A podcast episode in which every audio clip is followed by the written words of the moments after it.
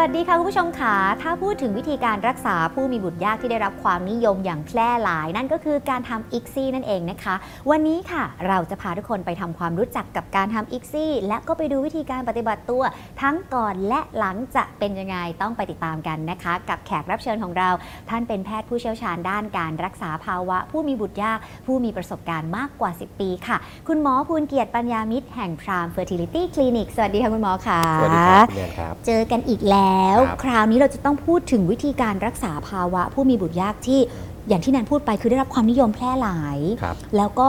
เห็นผลชัดเจนด้วยครับกับการครัทำบอีกซี่นั่นเองครับคุณหมอพอจะอธิบายสั้นๆสำหรับคนที่ยังไม่รู้จักอีกซี่ให้เราฟังหน่อยได้ไหมคะว่ามันคือวิธีการทำอะไรคะครับอีกซี่นี่คือเป็นชื่อของเทคนิคของค่ะการอ่าสร้างตัวอ่อนนะครับ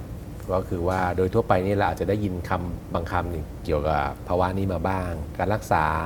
เด็กหลอดแก้วนะครับ IVF ค่ะอีกซี่นะครับอย่างเด็กหลอดแก้วนี่ก็เป็นคำพูดโดยรวมๆที่เรารู้จักกันอ่าคือการปฏิสนธิของเด็กนอกค่ะร่างกายค่ะที่เราเก็บไข่แล้วก็เชื้อสเปิร์มอสุจิของผู้ชายมาผสมค่ะแล้วก็เลี้ยงเป็นตัวอ่อนนอกร่างกาย อันนี้คือเด็กหลอดแก้วนะครับว่า IVF กับ ICSI เนี่ยอาจจะเป็นชื่อที่เป็นเรียกของเทคนิคย่อยๆลงมานะครับสมัยก่อนเนี่ยเริ่มต้นจาก IVF ก็คือการผสมตัวอ่อนเนี่ยจากการเทสเปิร์มลงไปให้มันไปเจาะไข่กันเองนะครับ เทคนิคต่อมาคือเป็นเทคนิคของ ICSI คือการเราคัดเลือกสเปิร์มขึ้นมาเลย ตัวที่แข็งแรงนี่แหละหนึ่งตัว แล้วก็เอาเข็มเนี่ยดูดแล้วก็ฉีดเข้าไปในไข่ค่ะนะครับ เจาะให้แทน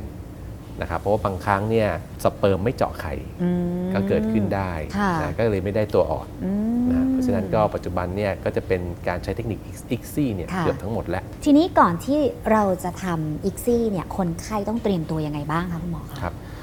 การรักษาก็เตรียมตัวก่อน ICSI รวมไปถึงการรักษาผู้มีบุตรยากโดยทั่วไปนะครับค่ะนะเราก็จะเอ่อเน้นการดูแลสุขภาพเป็นหลักอืมนะครับนะก็คิดง่ายๆว่าเออถ้าเรามีสุขภาพที่ดีเราก็จะมีไข่ในฝ่ายหญิงที่ดี มีค่ะเชื้ออสุจิในฝ่ายชายที่ดีนะก็เริ่มจาก ดูแลสุขภาพอะออกกำลังกายนิดๆหน่อยๆนะครับอ่าอาทิตย์หนึ่งก็2อสามวันค่ะนอนหลับพักผ่อนให้เพียงพอออืมแล้วก็ไม่ควรนอนดึกค่ะแล้วก็การบำรุงร่างกายทานอาหารที่มีประโยชน์ อย่างที่รู้กันก็คือครบห้าหมู่อืมอ่าผักผลไม้เยอะค่ะๆนะครับทานโปรตีนเยอะหน่อยพวกปลานะครับรวมถึงทานอาหารจะต้องมีวิตามินเสริมบ้าง วิตามินเสริมที่อ่าช่วยในเรื่องของบำรุงคุณภาพไข่และเชื้อค่ะก็เป็นพวกโฟ เลตอันนี้อ่าจะมีภาครัฐแล้วก็สนับสนุน ให้คุณแม่ทานใช่ครับค่ะโฟเลตหรือกรดโฟลิกเนี่ยค่ะ นะครับวันละเม็ดซึ่งก็สนับสนุนต่อที่โปรโมทเนี่ยเป็นผู้หญิงซะเยอะ ค่ะ แต่จริง ๆ แล้วฝ่ายชายอะผู้ชายก็ควรจะทานผู้ชายก็ด้ควยรทานเหรอคะคุณหมอ ใช่ครับ อืม เพราะว่าตัวโฟเลตเนี่ยช่วยในการอ่าเอ่อเพิ่มคุณภาพของ DNA ในไข่แล้วก็สเปิร์มในเชื้ออสุจิค่ะแล้วก็จะได้ตัวอ่อนที่แข็งแรงขึ้นค่ะ นะครับ วิตามินรวมในทานได้นะครับนะอื่นๆเนี่ยอาจจะเป็นพวกกลุ่มที่มีผลการศึกษาวิจัยอย่างเช่น พวกโคคิวเทนนะครับแล้วก็วิตามินที่ต้านอนุมูลอิสระต่างๆพวกค่ะวิตามินซีวิตามิน B เนี่ย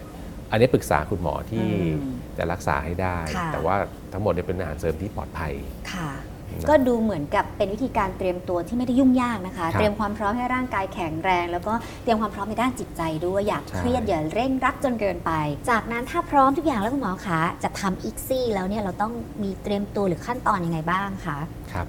โดยทั่วไปเนี่ยก็จริงๆ การเตรียมตัวมาก่อนเนี่ยสักอย่างน้อย 1-2 เดือนเนี่ยค่ะก็จะถือว่าโอเคแล้วอืมนะครับในการดูแลสุขภาพเบื้องต้นค่ะเอ่อเสริมอีกอย่างหนึ่งถ้ามีโรคประจำตัวก็ ควรจะควบคุมโรคให้ดีขึ้นด้วยอืมอย่างเช่น มีเบาหวานค่ะความดันนะครับนะมีไทรอยด์ผิดปกติ อันนี้ต้องปรึกษาคุณหมอยุรกรรมแล้วก็ควบคุมโรคให้ดีก่อนค่ะนะครับหลังจากนั้นเนี่ยพอมาเจอคุณหมอรักษามีลูกยากเนี่ยก็จะวางแผนการรักษากัน การรักษาโดยทั่วไปเนี่ยเราก็จะเริ่มมักจะเริ่มหลังจากผู้หญิงเนี่ยมีประจำเดือนมา ก็จะเริ่มให้ยารักษาค่ะนะครับสองสามวันจะเริ่มยาและ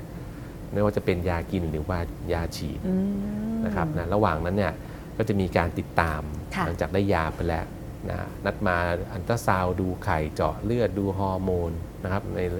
ช่วงประมาณสัก 10 กว่าวัน ในช่วงที่กระตุ้นไข่ได้รับยาเนี่ยเมื่อคุณหมอเห็นว่าไข่โตดีได้ที่แล้วนะฮะก็อาจจะมีการนัดฉีดเชื้ออมถ้ากรณีฉีดเชื้อนะครับค่ะหรือจะนัดเก็บไข่ กรณีว่าจะทำเด็กหลอดแก้วค่ะนะครับนะขั้นตอนนี้ก็จะนัดวันกันส่วนฝ่ายชายเนี่ยระหว่างที่เตรียมรอมาให้เชื้อในวันเก็บไข่เนี่ย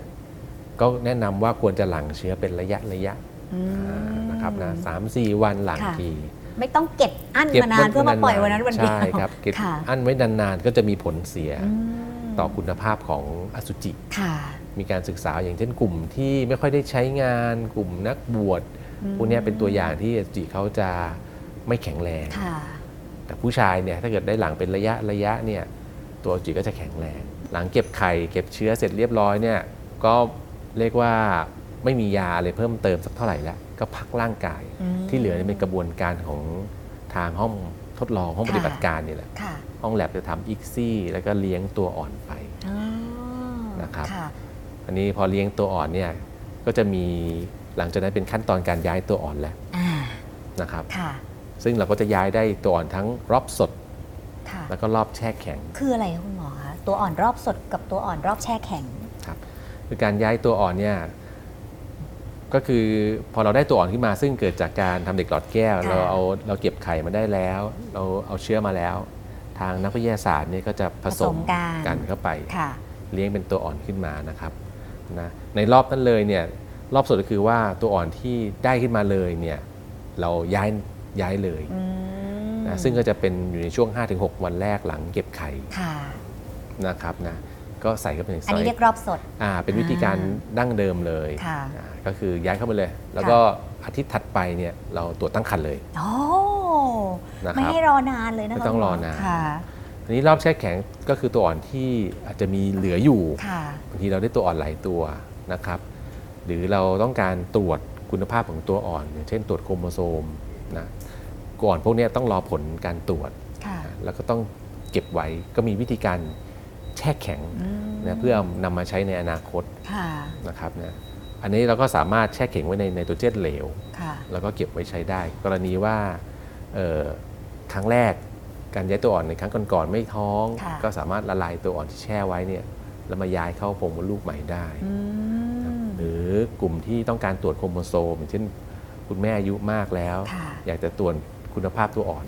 มีโครโมโซมที่ผิดปกติไหมค่ะเช่นโรคดาวน์ซินโดรมเนี่ย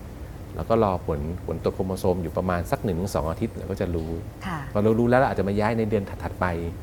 นะครับได้ ค่ะ อย่างนี้การใส่ตัวอ่อนรอบสดกับรอบแช่แข็งเนี่ยอันไหนมันให้ผลดีกว่ากันคะคุณหมอมีการแบบวิจัยไว้ไหมคะ ใช่ครับผมมีครับ อันนี้ก็เป็นคำถามที่คลาสสิก ก็จะมีการศึกษาไว้ชัดเจนเลยค่ะ ว่าเอ๊ะจากเทคโนโลยีที่เกิดขึ้นมาเนี่ยตัวอ่อนรอบแช่แข็งกับตัวอ่อนตัวสดเนี่ยเอ๊ะถ้าเทียบไปแล้วจะเป็นยังไงบ้าง ค่ะ ก็ผลการศึกษาก็ค่อนข้างชัดเจนว่า ถ้าตัวอ่อนเนี่ย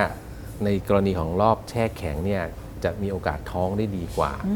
มรอบสดค่ะนะครับอันนี้นึงเคยได้ยินน้องๆ ที่รู้จักที่เขาทำอีกซี่นะคะเขาบอกว่าอุ้ยพี่แนนหมอไม่ให้หนูทำอะไรเลยหนูต้องนอนอยู่เฉยๆหนูกลัวลูกหนูรูดทำอะไรได้บ้างหรือว่าห้ามอะไรบ้างหรือออกกำลังกายได้ไหมใช้ชีวิตตามปกติได้ไหมคะคุณหมอต้องดูแลยังไงคะครับ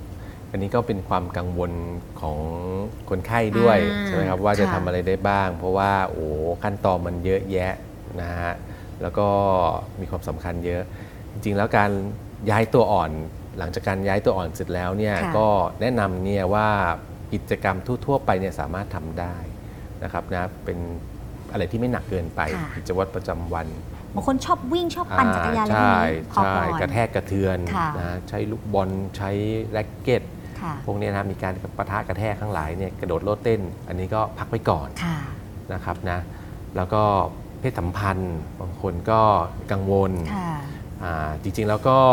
หลังก่อนย้ายเนี่ยไม่ได้ห้ามค่ะนะแต่ถ้าหลังย้ายเนี่ยก็เพื่อความสบายใจด้วยเนี่ยจริงๆก็จะห้ามไม่ถึงกับห้ามขาดนะในการค่ะจากการวิจัยนะค่ะแต่ว่าถ้ามีเนี่ยก็อาจจะพักสักอย่างน้อยสัก 1-2 อาทิตย์ก่อนอืมค่ะแต่จริงๆ แล้วคนไข้ก็มักจะกลัวแล้วก็ค่ะไม่ไม่ไม่สะดวกใจค่ะ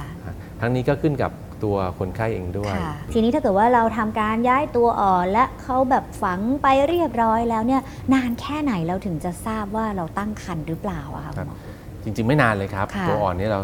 สามารถตรวจว่ามีการฝังตัวเกิดขึ้นได้เนี่ยก็ประมาณสักหนึ่งอาทิตย์เองโอ้หลังอาทิตย์เดียวหเอลังราใส่ตัวอ่อนใช่ค่ะ มาใส่วันเนี้ยอาทิตย์หน้าเราก็ตรวจแล้วโอ้ใช่เจ็ดวัน 8 วันเนี่ย ค่ะ ก็ตรวจเลือดนะครับ อันนี้พูดถึงตรวจเลือดก็สามารถดูว่าเลือดเรามีฮอร์โมน การตั้งครรภ์น่ะขึ้นมาหรือยังค่ะอ่าอันนี้นก็เป็นการถ้าขึ้นมาเนี่ยก็ถือว่าเป็นการท้องระยะแรกแล้วอืมหลังจากนั้นก็จะมีการติดตามต่อค่ะว่าการฝังตัวเนี้ยดีต่อเนื่องไหมค่ะคุณหมอก็จะนัดเองอืมนะอาจจะสองสามวันหรืออาทิตย์นึงมาเจาะทีค่ะนะครับแล้วก็ดูระดับฮอร์โมนว่ามันขึ้นไปเรื่อยๆไหม ก็ไม่ได้นานเกินรอเลยจริงๆ ไม่นานครับนะคะขั้นตอนจากนี้ไม่นานแล้วอืมทีนี้มันจะมีวิธีการสังเกตตัวเองไหมคะสำหรับคนที่ย้ายตัวอ่อนเนี่ยค่ะอืมว่ามันมีอาการผิดปกติบางอย่างที่ถ้าเกิดขึ้นกับเรา เราควรจะรีบไปพบแพทย์อะค่ะครับ ก็จริงๆแล้วถ้าเกิดมีอย่างเช่นมีเลือดออกผิดปกติอืมนะครับอะอันนี้ก็อาจจะต้องไปรีบปรึกษาคุณหมอค่ะนะครับนะที่สำคัญก็คือว่าโดยทั่วไปเนี่ยไม่ค่อยมีเรื่องของเ